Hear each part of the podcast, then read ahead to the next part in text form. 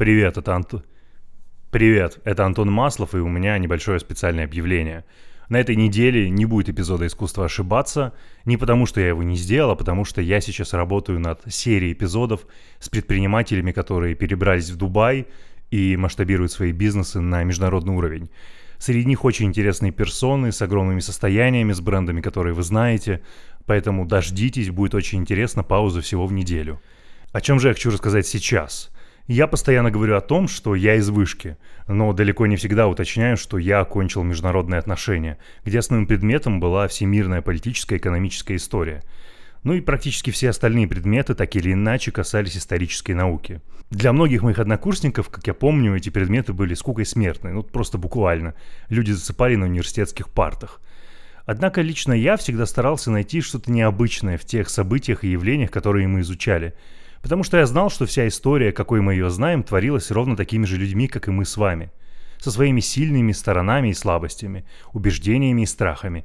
А значит, там всегда было место какому-то созидательному или деструктивному безумию, жизненной иронии и драме. Чтобы найти это, мне приходилось самостоятельно штудировать книги, какие-то форумы, статьи на Лурке, да, надеюсь, что алды поймут, и многое другое.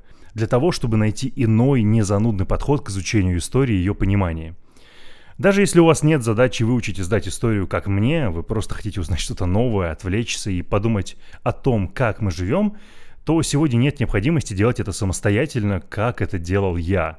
Достаточно найти, подписаться и начать слушать подкаст «Короче, история» от моих добрых друзей и коллег по подкастерскому миру Макса Зеленского и Алексея Котефина. Например, в одном из моих любимых эпизодов они рассказывают про Джонни Диллинджера – врага американского общества номер один, который оставил огромный след в их культуре, не меньше, чем Аль Капоне. Но он при этом не слишком известен в русскоязычной культуре, ну, только если вы смотрели одноименное кино с прекрасным Джонни Деппом. Короче, найдите и обязательно послушайте подкаст «Короче, история», а затем поставьте свою оценку или лайк, написав теплый комментарий.